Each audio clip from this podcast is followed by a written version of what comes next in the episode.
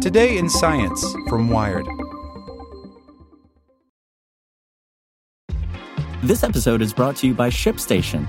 You know, some things take a lot of work, like sending little robots to far off distant planets. And just as that's challenging, so too is running a successful e commerce business, especially when there's so much to do. So I want to introduce you all to ShipStation. Now, I love using ShipStation because of its easy to use dashboard, which makes managing orders and printing labels a breeze and super smooth. Oh, and the customer service is just out of this world.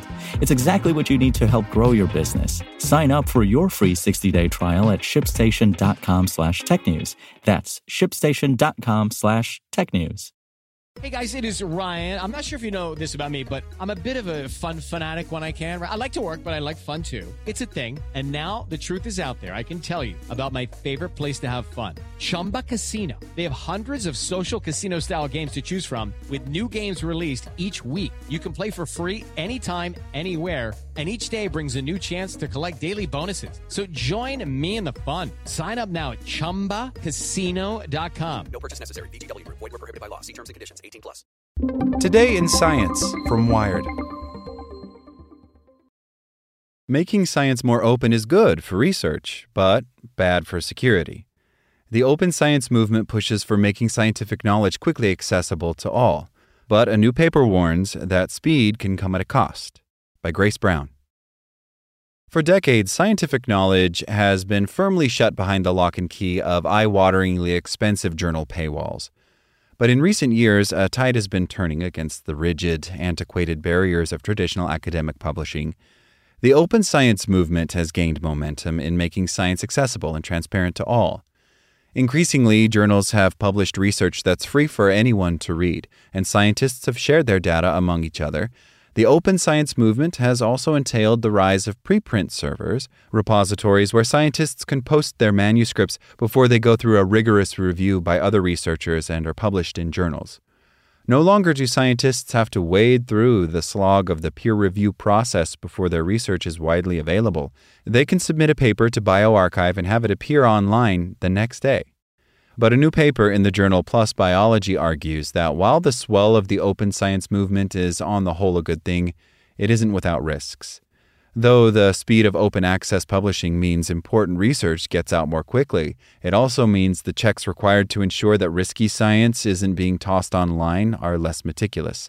In particular, the field of synthetic biology, which involves the engineering of new organisms or the re engineering of existing organisms to have new abilities, faces what is called a dual use dilemma that while quickly released research may be used for the good of society, it could also be co opted by bad actors to conduct biowarfare or bioterrorism. It also could increase the potential for an accidental release of a dangerous pathogen if, for example, someone inexperienced were able to easily get their hands on a how to guide for designing a virus. There is a risk that bad things are going to be shared, says James Smith, a co author on the paper and a researcher at the University of Oxford, and there's not really processes in place at the moment to address it. While the risk of dual use research is an age old problem, open science poses new and different challenges, says Gigi Gronvall, a biosecurity expert and senior scholar at the Johns Hopkins Center for Health Security. These risks have always been there, but with the advances in technology, it magnifies them. To be clear, this has yet to happen. No dangerous virus or other pathogen has been replicated or created from instructions in a preprint. But given that the potential consequences of this happening are so catastrophic, like triggering another pandemic, the paper's authors argue that even small increases in risk are not worth taking, and the time to be thinking deeply about these risks is now. During the pandemic, the need for preprint servers was thrown into sharp relief. Crucial research could be disseminated far more quickly than the traditionally sluggish journal route.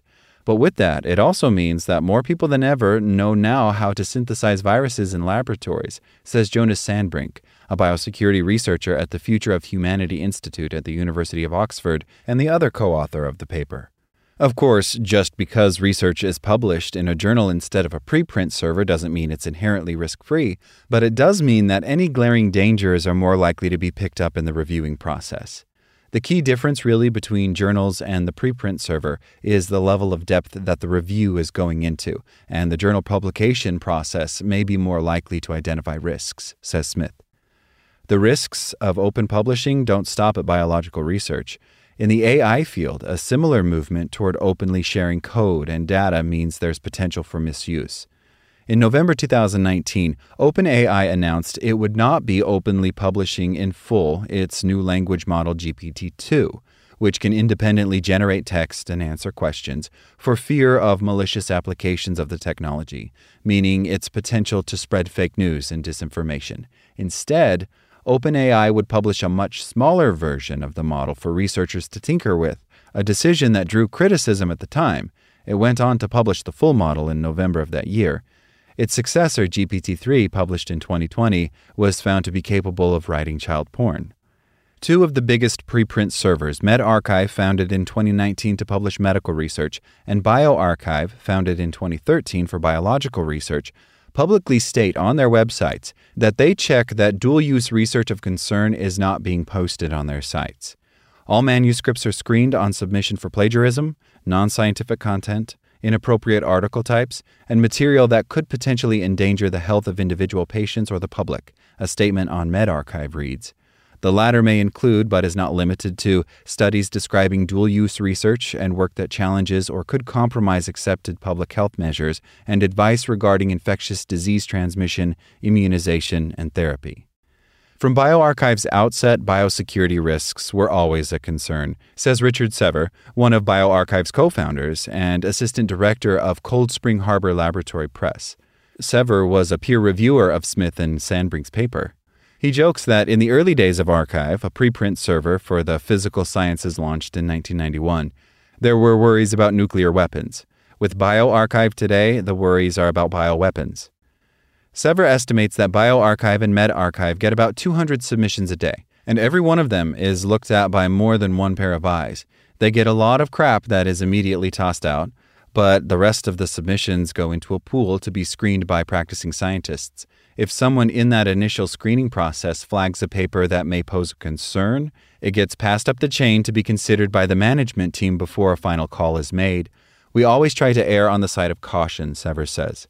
So far, nothing has been posted that turned out to be dangerous, he reckons. A few papers have been turned away over the years because the team thought they fell into the category of dual use research of concern. When the pandemic arrived, the issue became all the more urgent. The two servers published more than 15,000 preprints on COVID 19 by April 2021. It became the internal wrangle do the high life or death stakes of a pandemic mean they are morally required to publish papers on what they call pathogens of pandemic potential, like SARS CoV 2, which they might have traditionally turned away in the past? The risk benefit calculation changes, Sever says. But while bioRxiv and medRxiv have taken steps to deeply consider whether their output may pose a biosecurity risk or compromise public health advice, other servers and repositories may not be as fastidious. Data and code repositories are pretty much fully open. Anyone can post whatever they want, Smith says. And Sever makes the point that if they do turn away a paper, it doesn't mean it can't end up online somewhere else. It just means they can't put it online with us. In their paper, Smith and Sandbrink make recommendations to safeguard against potential biosecurity risks. For instance, when researchers post data and code in repositories, they could be required to make a declaration that the data isn't risky, though they acknowledge that this requires a level of honesty one wouldn't expect from bad actors, but it is an easy step that could be implemented right away. On a longer time scale, they recommend following the model that's been used in the sharing of patient data, such as in clinical trials.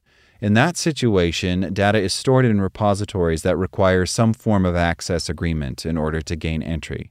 For some of this data, the researchers themselves don't actually ever get to see it. Instead, it gets submitted to a server that analyzes the data away from the researchers and then sends back the results.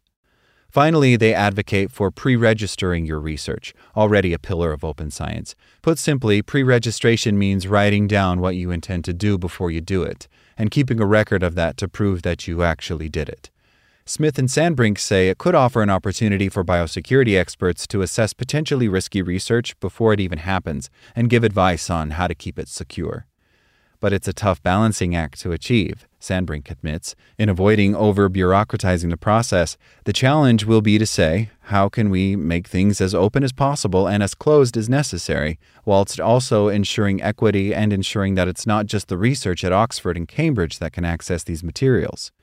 There will be people around the globe whose credentials might be less clear, Sandbrink says, but who are still legitimate and well intentioned researchers. And it would be naive to pretend that a paywall or a journal subscription is what impedes nefarious actors. People who want to do harm will probably do harm, says Gabrielle Samuel, a social scientist at King's College London whose research explores the ethical implications of big data and AI. Even if we have really great governance processes in place, that doesn't mean that misuse won't happen. All we can do is try to mitigate it. Samuel thinks mitigating risky science doesn't begin and end at the publishing stage. The real issue is that there's no incentive for researchers to carry out responsible research. The way scientific journals and funding bodies have a tendency to favor new, exciting research means the more boring, safer stuff doesn't get the same support. And the hamster wheel nature of academia means scientists just don't have the capacity or chance of being able to have the time to think through these issues. We're not saying that we want research to go back to a model of being behind paywalls and only being accessible to very few individuals who are privileged enough to be able to afford access to those things, Smith says. But it's time for open science to be reckoning with its risks before the worst happens. Once something is publicly available, fully, openly, that is a pretty irreversible state. Like what you learned? Subscribe everywhere you listen to podcasts and get more science news at wired.com/science. Judy was boring. Hello. Then Judy discovered ChumbaCasino.com. It's my little escape. Now Judy's the life of the party. Oh, baby, Mama's bringing home the bacon. Whoa, take it easy, Judy. The Chumba life is for everybody. So go to ChumbaCasino.com and play over 100 casino style games. Join today and play for free for your chance to redeem some serious prizes. ChumbaCasino.com. No purchase necessary. Void where prohibited by law. 18 plus terms and conditions apply. See website for details.